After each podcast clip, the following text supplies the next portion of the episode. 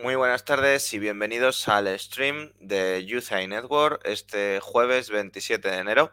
Eh, en esta ocasión tenemos un tema que es especialmente interesante para nosotros eh, porque vamos a hablar con un estudiante de bachillerato aquí en, España. Eh, muchas veces hablamos con personas que están ya en la universidad o que han terminado la universidad que ya están empezando a trabajar, pero en esta ocasión queríamos hablar con alguien más joven que, parte de aún una etapa anterior y que pudiera también darnos una impresión de cómo eh, en España se está educando y se está formando en inteligencia artificial y en Big Data en general, todo, todo lo que es este sector para que, bueno, para que comprendamos cómo se está haciendo y, si se facilita que se aprenda sobre estos temas. Y, bueno, eh, os animamos a participar en el directo de las cuestiones que nos vayáis trasladando, nos las vais comentando y estaremos aquí en, eh, directo respondiéndolas. Y sin mucho más que añadir, pues eh, ya presentar a nuestro invitado, Diego List. Buenas tardes, eh, Diego. Buenas tardes a todos. ¿Qué tal estás? Bien, bien, cansado de, de clase hoy, pero bueno, con ganas de hacer el directo.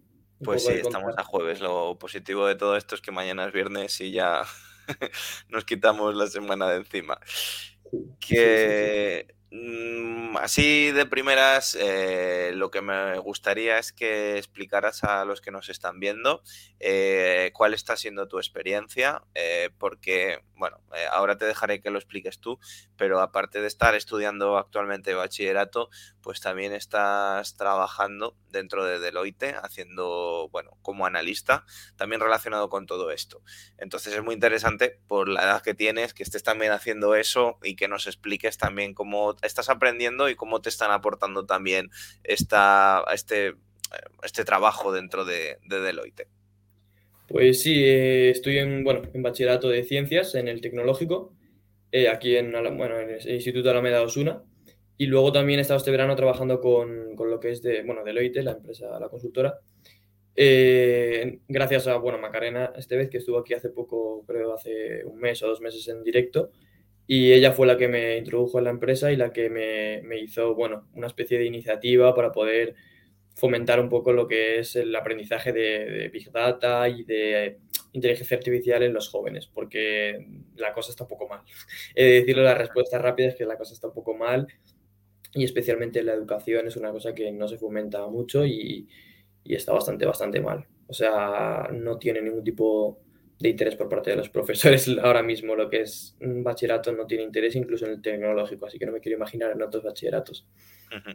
Porque nos cuentes un poquito eh, qué asignaturas tienes que se parezcan un poco o qué más o menos, o sea, qué te, qué te enseñan que pueda tener cierta relación con todo el tema de analítica de datos e inteligencia artificial.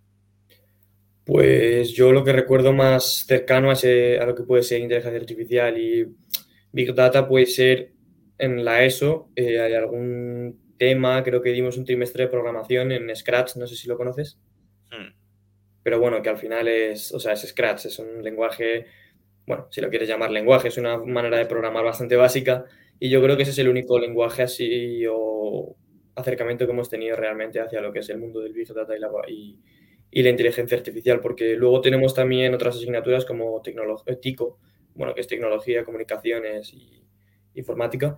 Y bueno, eso enseñan un poco de lo que es la informática, pero respecto al mundo de la inteligencia artificial y al Big Data no, no, no tiene ningún tipo de acercamiento ni, ni enseñan nada en lo que es el bachillerato. Porque en matemáticas, o sea, me imagino que tampoco, ¿no? Pero como muchos lenguajes de programación, pues tienen por detrás una base matemática. Me imagino que en matemáticas tampoco se explican que utilizando ciertos lenguajes, pues también puedes resolver ciertas fórmulas. Tampoco. En matemáticas es todo lápiz y papel, porque los ordenadores en lo que es bachillerato público no los tocamos. O sea, son un recurso. Lo que es la digitalización no está. O sea, no está ni, ni ha estado desde que debería estar, pero ahora mismo tampoco. Incluso con el tema del coronavirus, eh, vamos, por lo menos la experiencia que yo he tenido con lo que es medios digitales es nula. Las clases, bueno, en especial las plataformas están bastante mal montadas y no, no hay, no hay ninguna, o sea, ya por parte de los profesores, ya el hecho de que las plataformas no se aprovechen, no se den clases virtuales bien, eso ya luego deriva en que lo que es tocar temas ya para aprender nosotros, nulo, nada, o sea, no hay, no hay ningún tipo de acercamiento, más allá de algún profesor suelto que obviamente pues siempre te pone un poco más de interés y como que te motiva a aprender cosas, pero en lo que es el temario puro no hay nada, nada de nada y cómo estás aprendiendo tú. O sea, al final tú empezaste en Deloitte, estuviste eh, y creo que continúas eh, vinculado. Eh, ¿Cómo has aprendido tú lo que sabes o cómo, lo, cómo intentas aprender a falta de que en el instituto te den esa formación? Pues básicamente por motivación propia y por profesores que me han, me han motivado un poco a entender este mundo, bueno, también por mi padre, porque él es informático y es lo que me ha motivado más a aprender un poco sobre lenguajes de programación, Big Data, inteligencia artificial, pero mm, básicamente eso, porque más, más allá en lo que es los chavales de nuestra edad, por ejemplo, eh, no hay ningún tipo de interés, o sea, la gente joven yo creo que ahora mismo no ve el potencial de lo que es el Big Data porque en, el instituto y en la educación no se enseña. Entonces, mm, no tiene ningún tipo de interés ahora mismo. Y hay mucha gente que yo le veo capaz y con intereses, por ejemplo, en matemáticas o, cosas que podrían resolverse con lenguajes de programación o, aplicando programación básicamente y no, no hay ningún tipo de, de, incentivo hacia ello. Es un tema que no sé por qué en la educación no se quiere, no se quiere implementar. Yo, o sea, yo al final estudié, salí de bachillerato hace 12 años aproximadamente y la verdad es que ya en su momento existían los ordenadores y ya estaban los ordenadores, ya funcionaban, digamos, antes funcionaban pero pegándoles patadas. Y, ni siquiera, o sea, ya entonces era raro de que ninguna asignatura se utilizan los ordenadores, sí que había una asignatura, recuerdo, pero bueno, que, que realmente programación y demás no, no hacíamos nada. Pero, por ejemplo, lo que dices de matemáticas, de, que se sigue utilizando lápiz y papel sí que me sorprende porque, vamos, es exactamente igual que hace 10 años, igual que hace 20 y hace 30, ¿no? Y bueno, digamos que la vida ha cambiado mucho desde hace 10 años, desde hace 20 y desde hace 30. O sea, que no tengáis ni ordenadores como para poder hacer, pues eso, no sé, eh, utilizar las matemáticas aplicadas a, o sea, en un ordenador mínimamente. Sí, más, o sea, nosotros, bueno, de hecho es que tenemos ordenadores, lo he visto hoy justo. El ordenador, yo creo, así más moderno que tenemos es del 2002. O sea, son ordenadores que, bueno, están, funcionan igual a patadas y no, no se cambian ni se, ni se intenta hacer nada porque, bueno, por ejemplo, nuestro profesor de matemáticas que sí es más, intenta motivarnos más y demás. Por ejemplo, hay un programa que no sé si lo conoceréis que se llama GeoGebra, pero bueno, es un programa que se usa para, pues, se usa para matemáticas y demás y es yo creo lo único que hemos usado y lo, o sea, no está dentro del temario, lo ha hecho él como una clase especial para poder, para poder enseñarnos algo más y ya el simple hecho de que en la ESO, por ejemplo, no nos dejaban usar calculadora. En la, vamos, a secundaria, o sea, a nosotros no nos han dejado usar calculadora, el, ahora en bachillerato sí, porque ya es insostenible no dejar usar calculadora cuando vivimos en un mundo en el que lleva una calculadora en la muñeca, o sea, es no tiene sentido seguir manteniendo el hecho de hacer las operaciones a papel. Entonces, al final es eso, que no se incentiva y no sé, no, no entiendo por qué no se usa ese recurso. Está clarísimo, o sea, es que, o sea, yo hace tiempo que no tengo una visión de de qué se hace en bachillerato y qué recursos tienen, pero eh, me da la impresión que está igual que cuando yo estaba. O sea, lo de las calculadoras es exactamente igual.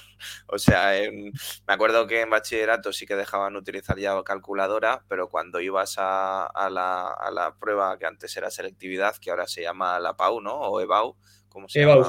EBAU. Eh, no dejan utilizar una calculadora programable ni nada. O sea, pero bueno, o sea, que al final es cierto que tienes que aprender a hacerlo por ti mismo, pero luego la realidad que te encuentras trabajando es que saber matemáticas, o sea, por ejemplo, para lo más básico, pues Excel ya tiene una serie de fórmulas y tú no tienes ni que utilizar una calculadora, ¿no? Que, está muy lejos quizá la, también la universidad, pero la educación aún hoy de, de, lo que luego se utiliza en las empresas. Porque tú lo habrás visto en Deloitte, ¿no? O sea, me imagino que tú ahí ya, pues, eh, por supuesto, utilizabas un ordenador, pero utilizabas también herramientas más, o sea, programas más, más sofisticados, por decirlo de alguna manera. Sí, ya el simple hecho de usar, no sé, programas básicos de Python o para usar fórmulas, ya puedes hacer una fórmula con un programa de Python y es mucho más útil que estar haciéndolo con lápiz y papel, que es lo que se fomenta en el instituto. O sea, es al final, no sé, no, es que no lo entiendo, entiendo por qué, por qué lo hacen así, pero bueno, no las herramientas, por ejemplo, Excel, yo me acuerdo que en el colegio una vez nos intentaron enseñar a usar Excel, pero se quedó ahí, porque fue una iniciativa igual.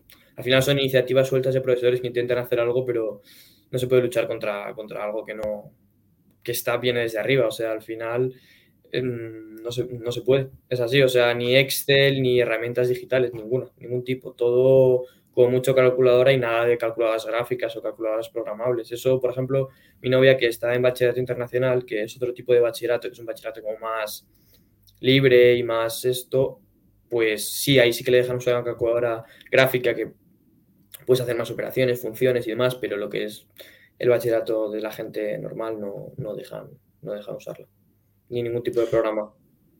Porque tú, por ejemplo, así empezando, eh, que el, bueno, cuál te iba a decir, que, cuál es tu lenguaje de programación favorito, pero te, lo, te, lo, pregunto eso, pero sobre todo pensado en eh, si alguien quiere empezar de cero, eh, mm, en estando en el instituto, eh, ¿por dónde le recomendarías tú empezar? O sea, ¿qué es lo primero que tendría que aprender, según tú? Mm, desde mi punto de vista, yo lo que hice fue empezar a meterme un poco en el mundo de la informática, más que nada antes de comenzar a aprender ningún lenguaje de programación, porque es, es o sea, la programación es un paso más, entender un poco a manejar un ordenador, que no, que o aprendes en casa o en el instituto no te lo enseñan, más allá de hacer las típicas presentaciones de PowerPoint que, bueno, sirven para lo que sirven. Yo creo que aprendiendo un poco de informática y luego pues me metería con algún lenguaje, no sé, tipo Python o Go, uno de esos dos yo creo que estaría para empezar un poco a ver lo que es la lógica de programación, porque al final, bueno, eh, aprendiendo la lógica de programación luego ya puedes extrapolarlo a otros lenguajes más complicados, pero no sé, aprender lo que son los tipos de datos, cómo manejarlos, los condicionales y todo eso, pues un lenguaje Python o Go puede estar bien para empezar a aprender eso y que te pique, te pique un poco el gusanillo y aprendas. Y no te quedes en eso. Porque todo esto que comentas de lenguajes de programación y un poco en general el interés por, por los ordenadores, eh, viene sobre todo de tu casa, de tu padre o de los profesores, un poco cómo, es, cómo ha sido ese proceso de inspiración, ¿no?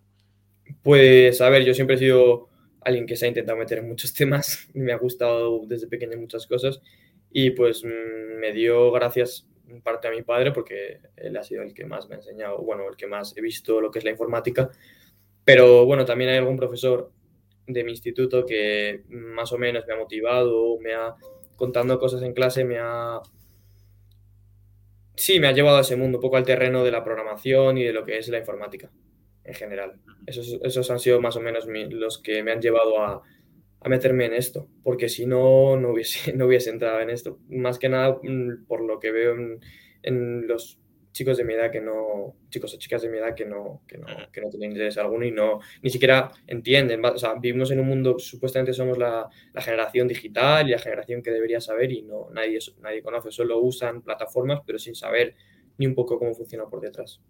Y yo creo que eso es en parte bastante culpa de la educación. Sí, y los profesores, o sea, el profesor o los profesores que te han inspirado en todo esto eran de alguna asignatura en concreto o era simplemente al tener buena relación y ver que a ti te interesaba todo esto, pues te orientaron? Pues yo creo, o sea, fue un poco por ver que yo tenía interés en esto, me orientaron básicamente. O sea, eso fue lo que me llevó a, a, a meterme en este mundo y que ellos intentasen un poco pues motivarme y, y llevarme por este camino, pero es eso, es que sin de no ser por pocos profesores que se lo intentan trabajar, y por la, lo que es el entorno propio, pues no habría mucho, yo creo que no habría mucho conocimiento sobre lo que es este mundo. Porque cuando tú hablas con tu tutor o tutora eh, y, le, y ve claramente que tú te quieres dedicar a eso, eh, ¿qué orientación te dan? O sea, son, ¿se dan cuenta de la falta de recursos que hay? Eh, ellos te saben orientar hacia estudiar, o sea, supongo que te dirán, oye, pues estudias ingeniería informática y ya está, o sí que saben orientar un poco más. Eh, pues bueno, a ver, mmm, lo que es orientación en el instituto no hay mucha, aunque están intentando hacer algo. De hecho, eh, hace, bueno, mañana mismo tenemos una charla en el instituto sobre orientación laboral, porque mm, de hecho lo dijo nuestra tutora, que al final no, o sea, los, los propios padres se quejan de que no hay ningún tipo de orientación en el mundo, o sea, lo que se hacía en el mundo laboral. Entonces, eh, mm, a menos que te toque un buen profesor, no te van a, no te van a intentar orientar. Vamos, esa es mi experiencia propia, no sé en, otros institutos cómo será. Y yo creo que mi instituto es bastante bueno y ven eso y intenta, hay bastantes profesores que intentan hacer algo, pero en general los institutos yo creo que no, a menos que te toque un profesor bueno, es cuestión de, de trabajártelo tú, porque si no, no vas a aprender ni vas a llegar a nada en, ese, en esos terrenos al menos. Sí, yo creo que un poco la sensación que uno cuando estudia bachillerato y la ESO es la que te llevas. O sea, como que, vale, cada profesor sabe de su asignatura, te lo enseña, pero falta, o sea, si hay un profesor muy bueno, por ejemplo, de matemáticas, pues te puede servir para decir, ah, mira, las matemáticas luego puede ser algo que me pueda dedicar a ello o pueda utilizarlo, pero quizá falte esa motivación de ir viendo a qué te puedes dedicar después, ¿no? O sea, que conduzcan a la gente hacia lo que más a lo que más puede valer, ¿no? Porque está claro que no todo el mundo vale para ser matemático o para trabajar con matemáticas, pero tampoco orientan a otras personas que puedan llegar a estudiar fisioterapia o que puedan ser profesores en el futuro, ¿no? Sí, no, o sea, al final lo que es la especificación hacia trabajos o carreras es muy poca. Al final el contenido yo creo que eso lo escucho de mucha gente, es muy general y como he hecho ya preparado simplemente para darlo y, repetir siempre lo mismo. Al final lo que es la orientación laboral en, el, bachillerato no, no, tiene ningún tipo de peso y no, no se fomenta eso, que la gente pues a lo mejor elija un trabajo o haya, no sé, un interés por nichos como la inteligencia artificial que tiene mucho futuro y, no solo futuro, sino hablando ya económicamente, yo creo que tiene bastante, bastante peso en, lo que es elegir el trabajo. Y no, no se, no se, no se incentiva para nada en ese tema. Pues es que de hecho lo que sucede luego, ya cuando estás en el mercado laboral, es que los, los directivos, la gente que contrata gente que sabe de datos y de inteligencia artificial, eh, dice que falta tanta gente que sepa de eso que muchas veces cuando se va uno es muy difícil reemplazarlo. Los pocos que hay, pues eh, enseguida se van porque pues hay otros que les ofrecen más, ¿no? O sea, que falta gente, ¿no? Y, y que si para llegar a ser eso pues cuando tienes que aprender, nadie te dice que eso es una opción en tu salida profesional, pues mal, mal la pinta tiene, ¿no? Sí, no, o sea, es que no hay, hay, mucha falta de programadores. Mm, vamos, desde lo que yo he visto e investigado, la programación es algo bastante demandado ahora mismo por, el, por eso mismo que acabas de decir. No, o sea, no hay gente que, sepa o que conozca de, de programación informática, sí, yo creo, más, pero lo que es específicamente programación hay poca gente que conozca y más en España, más en España que es, mm, yo creo que estamos a la cola de, todos estos temas, o sea, hay otros países que incentivan mucho más este tipo de, conocimiento, pero España no, yo no creo que sea un, país ejemplo en esto y yo creo que deberíamos cambiar porque es algo importante y que es el futuro, o sea, vivimos en la era digital y tenemos que aprender para ello y cómo manejar datos, porque el Big Data también es otro tema que ahora mismo está pues en todo. O sea, prácticamente se puede usar para todo y, es importante estar en el futuro y no quedarnos atrás, que yo creo, creo que está pasando. Si me dices que el bachillerato era igual cuando tú estabas. Sí, bueno, y seguramente si alguien más viejo que yo estuviera aquí también nos diría que eso era igual, porque, ¿sabes? El, papel lo inventó, lo inventaron hace ya unas... O sea, que se hagan las matemáticas en papel es innovar bastante poco con respecto a hace 100 años, ¿no? Eh, de hecho, bueno, pues es que es, es triste, ¿no? Yo al final y esto ya es una opinión personal, lo que creo y sobre todo en la educación pública eh, es que pues el currículo, es decir, lo que se enseña, pues no se actualiza de manera frecuente y, no se tiene muchas veces en cuenta cómo va cambiando la sociedad. Entonces, cuando, cuando ya alguien muy por arriba dice, vamos a cambiar esto, pues para que luego desde ahí arriba llegue a los profesores que tiene que pasar por no sé cuántos niveles y esos aprendan que tienen que enseñarlo, pues en ese camino pasan años o se pierde directamente. Y, es una pena al final de que, de que, bueno, pues que se pierda mucho, mucha gente joven que puede ser un talento en todo esto, cuando además hace falta ese talento porque no se sepa gestionar bien la actualización de, lo que se enseña en el instituto. Sí, o sea... Sí, sí, sigue, sigue, sigue. No, de hecho, con esto te iba a preguntar, me imagino que, lo de Deloitte te lo, lo, buscaste tú, ¿no? O sea, que en el instituto no ayudaron a ello. No, no, en el instituto, al menos en el mío, porque luego yo he escuchado que en otros sí, pero yo no he tenido experiencia personal con ello, que hacen algo como una semana de una empresa o pues ver un poco lo que es el trabajo de la empresa, porque yo también creo que hay, hay una distancia muy grande entre lo que es el mundo educa o sea, de la educación y el mundo lo que es luego laboral real, o sea, o, al menos esa es mi percepción. El hecho de que nos preparan de una manera que luego tienes que cambiar totalmente tu manera de ser para poder trabajar en una empresa, porque en una empresa, pues yo creo que, por ejemplo, se necesita flexibilidad, saber improvisar y no saber si eso es lo que es memoria, que bueno, eso es un tópico, pero sigue siendo igual.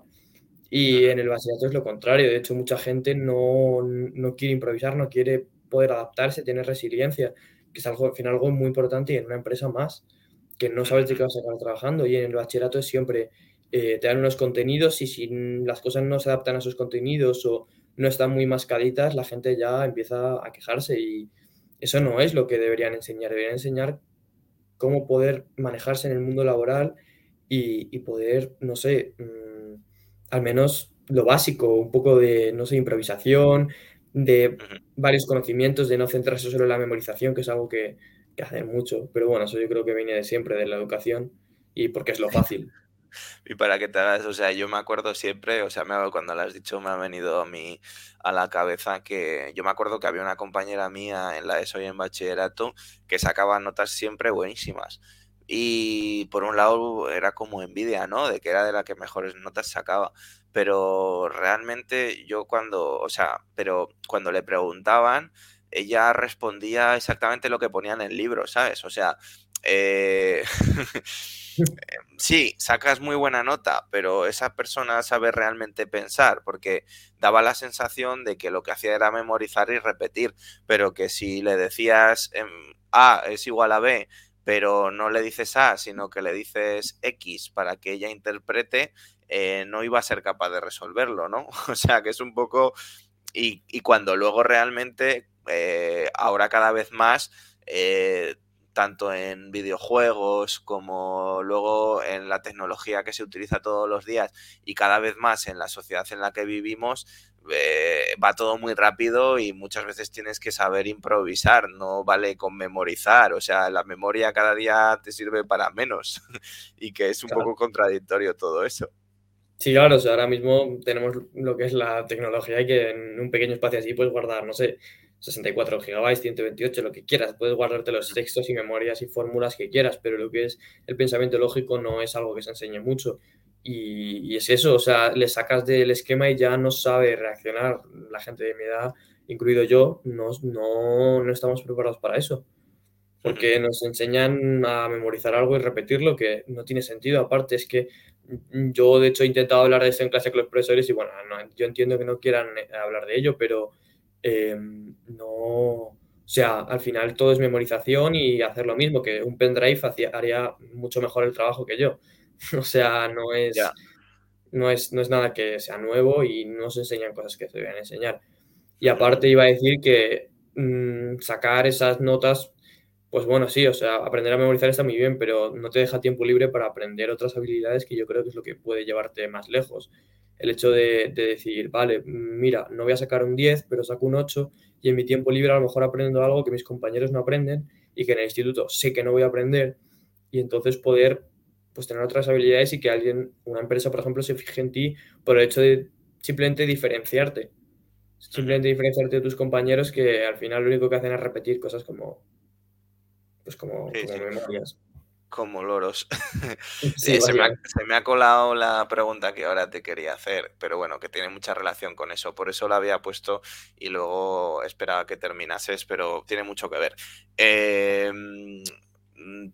la pregunta es si tus compañeros ven útil aprender sobre Big Data o inteligencia artificial, pero realmente es una pregunta más eh, en general, ¿no? De cómo ves tú, o sea, cómo ves, en qué piensa la gente de tu edad, o sea, en el sentido de parece muchas veces que cuando ya estás metido dentro de la inteligencia artificial y todo esto, pues dices, ¿cómo puede ser que la gente del instituto no se dé cuenta que si aprende de esto hay un montón de oportunidades, trabajos muy interesantes? Eh, pero luego vas a la realidad y es lo que tú cuentas, ¿no? De que la gente eh, evidentemente y siempre ha sido así, pues se preocupa más pues de, no sé, de pues eso, de, cosas más del día a día que de formarse y de aprender. A ver, yo creo que el problema mm, no es la gente en sí, porque, a ver, la gente hace lo que pues, se le lleva un poco, se le llevan por el caminito un poco. Yo creo que el problema es eso, la educación en sí, bueno, y la mentalidad también, también es un problema, yo creo, en España, sobre todo, que, bueno, la mentalidad española no suele ser la mejor para lo que es innovar y, y demás.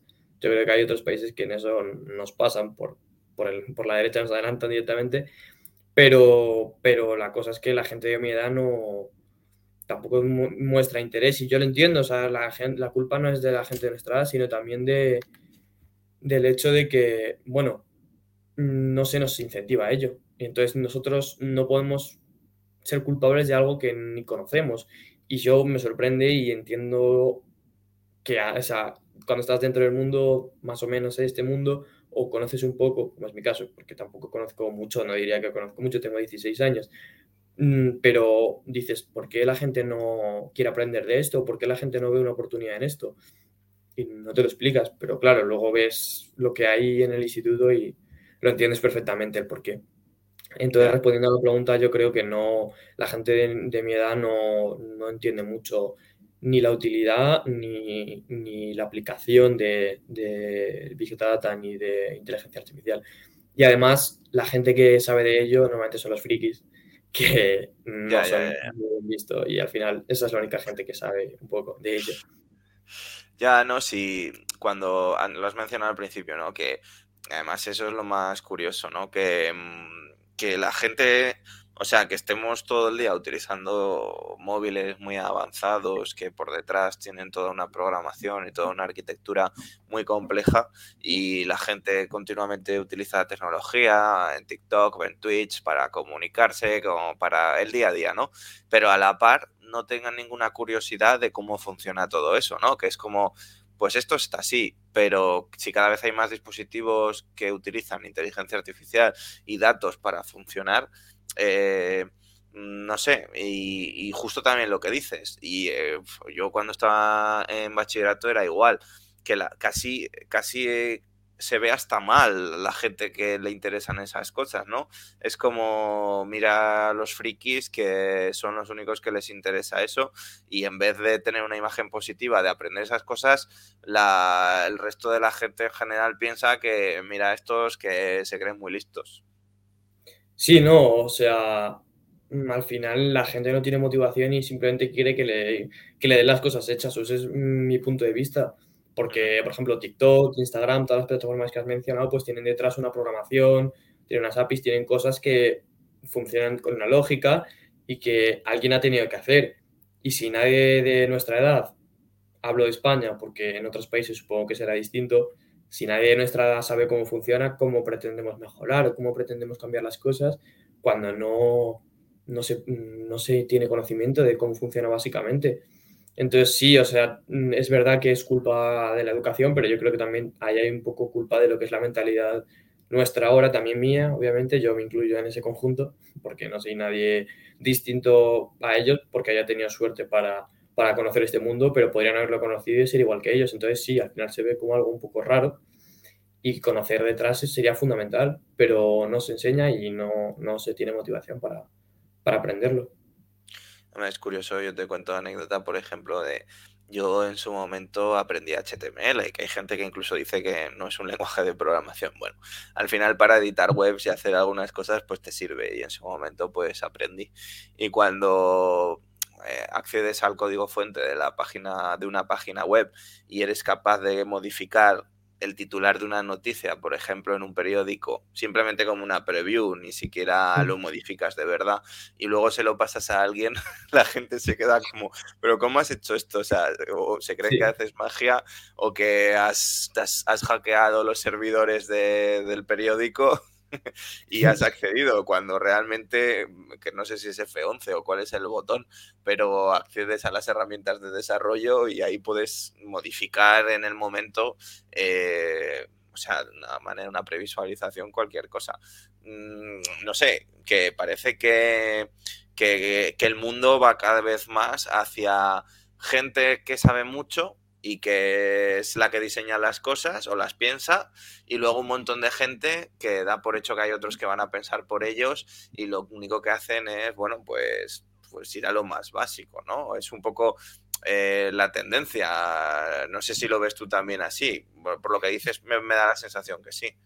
Sí, yo lo veo igual. O sea, yo veo gente que presta interés y al final se lleva lo que es el pastel, se lleva el beneficio económico, se lleva todo y otra gente que simplemente son como borregos usando las cosas, mm, simplemente esperando a que alguien se las dé sin querer entender lo que, lo que hay detrás de ello. Y, por ejemplo, bueno, sí, HTML, que es un lenguaje de etiquetas, o sea, mm, sí, programación es algo, simple, o sea, no es nada que, que tenga ninguna complicación y claro, sí, ya parece un mundo. Yo, o sea, no me ha pasado, pero me imagino que la gente, pues, haces eso en mi clase y la gente piensa que eres un hacker, porque aparte eso suena, o sea, algo, suena muy de película. Pero me acaba de recordar el tema del hacking a, en clase, por ejemplo, en tecnología industrial, que es una asignatura que tenemos, eh, este tema eh, estamos dando algo parecido a informática, más o menos. Bueno, estamos dando electricidad, pero eh, dentro de ello han metido como diferentes presentaciones para hacer y una de ellas es ciberseguridad. O sea, me sorprende porque es de, las, es de las pocas cosas que me acabo de acordar que hay. Diagramas de flujo, ciberseguridad y Big Data creo que no había, pero bueno, ciberseguridad sí es un poco más dentro de ello. Y por ejemplo, no sé, yo creo que les enseñas lo que es un keylogger y, o, o tipo les enseñas lo que es, no sé, la típica cosa que pones en JavaScript para cuando copias de una página web y te pone otra cosa, les enseñas eso y ya se quedan con la boca abierta, o sea, no, no, no comprenden que puedas hacer eso tú, parece magia, o sea, parece como si fueses un, no sé, un hechicero y estás haciendo cosas que con dos clics puedes hacer, básicamente. Ya, porque, y esto es otra pregunta que va en general, a ver, tú al final estás en tu clase, pues eh, me imagino que pasas el tiempo sobre todo con los que estáis en la rama de bachillerato tecnológico, pero en general con el resto de, tu curso, eh, la gente, por ejemplo, así que tú consideras que es como más inteligente, eh, qué tipo de, hacia qué carreras o hacia qué tipo de estudios se quiere encaminar. Te lo pregunto porque muchas veces cuando mm, dice, cuando hay alguien así como un poco más listo en bachillerato, esa persona mm, quiere estudiar derecho, por ejemplo, o quiere estudiar ADE. eso mm. sigue siendo así. La gente como que, que, tiene más cabeza sigue queriendo estudiar ese tipo de carreras aún hoy en día. Eh, por lo que yo conozco, o sea, yo hablo con gente general de todos los bachilleratos, o sea, obviamente más el tecnológico, más que nada porque estoy en clase con ellos, pero sí, la gente no tiene, o sea, lo que son las carreras tipo ingeniería informática o cosas así, no creo que tengan mucho interés, porque más que nada, hace, mañana vamos a hacer la charla esa de, de un poco de, para fomentar lo que es el conocimiento del mercado laboral y creo que ingeniería informática tenía 10 personas. Y otras como periodismo, que no pasa nada, pero otras como periodismo, las ADE, las carreras que has mencionado, así más sencillas, pues tienen mucha más afluencia de gente. Y sí, la gente lista incluso por este mundo no tira, tira por matemáticas o física. Yo creo que son las dos. Aunque bueno, luego con matemáticas puedes salir un poco a lo que es inteligencia artificial también, pero bueno, que lo que es la idea principal no es acceder a, a estos nichos o como a este terreno Sí, a ver, yo, eh, yo me acuerdo que yo también hice el bachillerato tecnológico, pero con la gente en general de mi curso, la gente como que parecía más inteligente, que luego no sé qué ha sido de ellos, o sea, también te digo, pero eh, parecía que casi todos iban a derecho, ¿sabes? Y luego conociendo gente de derecho después, pues sí que hay mucha gente que está trabajando como abogado y bien, pero, pero es cierto que abogado, por ejemplo, o sea, derecho en general, digamos que es todo como muy, ya muy restringido, ¿no? O sea, en tecnología es como que hay muchas oportunidades, puedes elegir qué empresa, sin llevar muchos años ya tienes un buen trabajo, con un buen horario y como que la gente que estudia derecho y todas esas cosas tiene que pasar muchos años hasta que de verdad pues se va un poco asentando. Y me sorprende que aún hoy, que ya la tecnología ha quedado muy claro que hay buenos trabajos de eso, pues que la gente siga queriendo estudiar otras carreras que, que, siguen teniendo más prestigio cuando luego la realidad es que vas mucho más lento en el mercado laboral. Y ya que decir del periodismo, por ejemplo, que está muy bien, ¿eh? pero pero que siga siendo como la referencia cuando, bueno, pues está muy claro que las cosas relacionadas con tecnología pues tienen más salidas.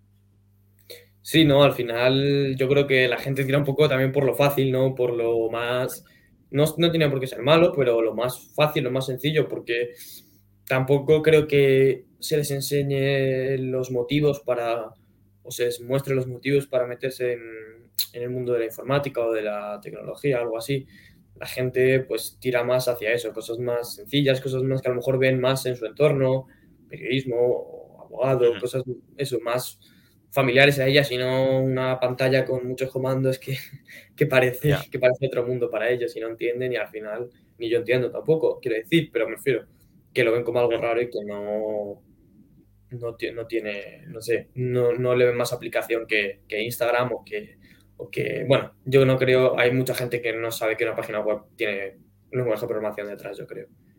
Entonces, mal vamos. ¿Y conoces, ¿Y conoces compañeros tuyos que se hayan lanzado a abrir un canal en Twitch o a hacer streamings? Sí, eso sí, eso, es ya más común, pero, pero simplemente desde el punto de vista de hacer un canal de Twitch o hacer, no sé, un canal de YouTube pero igual que con Instagram, usar las plataformas para, para eso. También conozco gente que se intenta hacer influencer o cosas así. Eso sí, eso sí que está bastante, bastante pensado ahora como para como trabajo, como fuente de ingresos para el futuro. Yo creo que eso es algo que sí. Pero sobre todo los streaming me imagino que son más de videojuegos, ¿no? O sea, no es de, yo qué sé, un talk show, de algo, yo qué sé, que no hace falta que sea de inteligencia artificial, pero de un tema que no sea pues un videojuego. O sea, que hay tiempo para todo, ¿eh? Me quiero decir que que igual que se hace de videojuegos, pues se puede hacer de, yo qué sé, de tarjetas gráficas que se utilizan para los videojuegos porque con esas tarjetas gráficas funciona mejor, yo qué sé. A ver, sí, no, es cierto que últimamente sobre tarjetas gráficas sí que se habla bastante porque la gente está muy, muy emocionada con el tema del minado de, de criptomonedas y para, y para eso las tarjetas gráficas son importantes. Pero bueno, sí, también va un poco por modas, o sea, la gente, pues obviamente los videojuegos son la cosa más grande que hay entre la gente que hace streaming, pero bueno, también es verdad que hay bastante interés en el tema de las criptomonedas y de las inversiones y cosas así en la gente de... de yo también estoy metido en eso, o sea, al final yo también he caído en eso, pero bueno, que yo creo que es lo más cercano que se puede hablar que haya a este mundo, a este mundillo pequeño. ¿Y la gente intenta minar criptomonedas?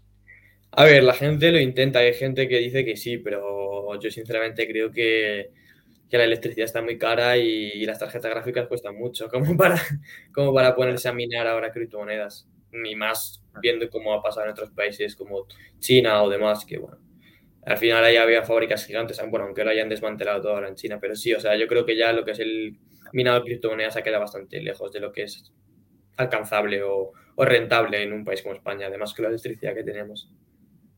Ya, está claro. No, es curioso eso, ¿no? De que ahora, pues, a ver, al final también es una manera de aprender tecnología. Al final detrás de las criptos hay blockchain y hay toda una arquitectura pues que también tiene una, un interés, ¿no? Pero vamos, que es curioso. A ver, evidentemente hace unos años que no existía todo este mundo, pues nadie se dedicaba a ello, pero, pero vamos, es curioso que, que, ahora sí que lo intenten con lo difícil que es y con las restricciones que, como dices, ahora existen, ¿no? Y que, bueno, aparte que las criptos ahora mismo como casi todas las cosas financieras, ahora mismo está en un problema en las últimas semanas. Pero bueno. Sí, sí, sí. Sí, está, de hecho hoy estaba el mercado todo en rojo, que lo estaba mirando antes, estaba todo, todo en rojo las criptomonedas. De hecho, el Bitcoin, Bitcoin estaba en 35.000, si no recuerdo mal. Entonces la gente yo creo que estaba un poco asustada, porque hay mucha gente que se mete a invertir y no...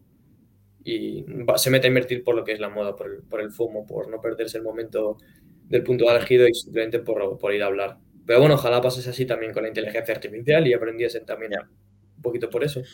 O por ejemplo, cuando hacen trading de las criptomonedas, pues que también aprendan analítica de datos, de cómo fluctúan y cómo tal, ¿sabes? O sea, al final, ahí, ahí también hay muchas cosas. O sea, al final la inteligencia artificial no solo es, vale, toma esta lección de, o hazte este curso de, de Python o, el curso de inteligencia artificial este que nosotros tenemos y ya, sino de que pues en el día a día hay muchas cosas que utilizan cosas de data y de inteligencia artificial que a lo mejor no te interesa aprenderte todo sobre ello, pero quizás sí trading, cómo me hago mis propios eh, gráficos en un programa mío que me sirva para ver cuando las criptos, yo qué sé, no sé, que a lo mejor a la gente por ahí le pueda llegar a interesar. Pero vamos, que yo hablo ya de, sí, de pensando en cómo hacer que la gente se interese por ciertas cosas.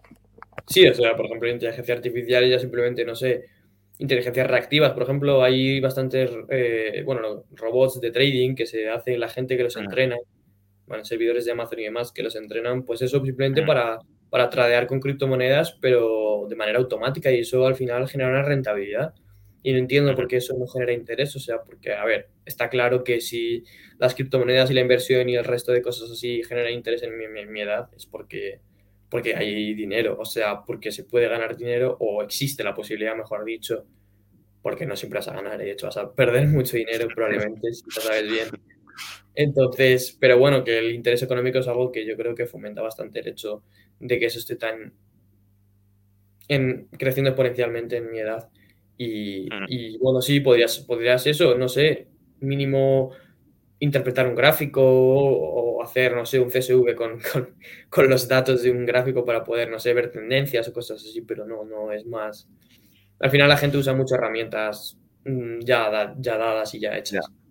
Ah, podríamos hacer un curso, igual que el que hicimos del curso de inteligencia artificial y data, para principiantes, hacer un curso de cómo montar tus robots de trading de criptomonedas. A ver si así por lo menos se le ilumina la bombilla a alguna persona que esté estudiando un bachillerato y, y diga, bueno, luego de esto me va a dedicar a... Porque es que es un problema real, o sea, eh, cuando ya, o sea, a mí no me pasa, yo no soy empleador, ¿sabes? Yo no tengo un equipo a quien contratar, pero cuando hablas con managers y tal, con jefes de, equipo, de, empresas, eh, es que falta muchísima gente que se forme y que luego se dedique. Así que es un problema real y que si empezásemos por el instituto, ayudaría mucho a que luego hubiera más gente que se quisiera dedicar a eso. No, sí está claro que al final... Eh, el interés económico, lo que he dicho antes, es lo que más mueve. Y, ya, pues, por, simple oferta y demanda, si, si metiésemos más oferta en lo que es el sector, pues las cosas se desarrollarían más y sería incluso más barato para, pues eso, para los empleadores. Y más fácil encontrar desarrolladores y no tendría que pagar, no sé, a lo mejor llevar a alguien o irte a Alemania porque te paga una empresa. Es que yo creo que eso ocurre, ¿no? Que hay empresas que te pagan para, cambiar incluso de país, porque como no está no está muy, vamos, no hay oferta prácticamente de, trabajadores, pues la cosa está muy mal para, para alguien que quiera montar un, negocio digital. Mm. Ya, por ejemplo, el simple, hecho de, el, simple hecho de desarrollar webs, por ejemplo. Eso es algo que podría, puedes trabajar en ello y yo creo que ganar bastante dinero porque falta gente que lo haga. sí, sí, sí, totalmente. De hecho, con esto que comentas, te voy a hacer la última pregunta que se me ha, venido a la cabeza ahora.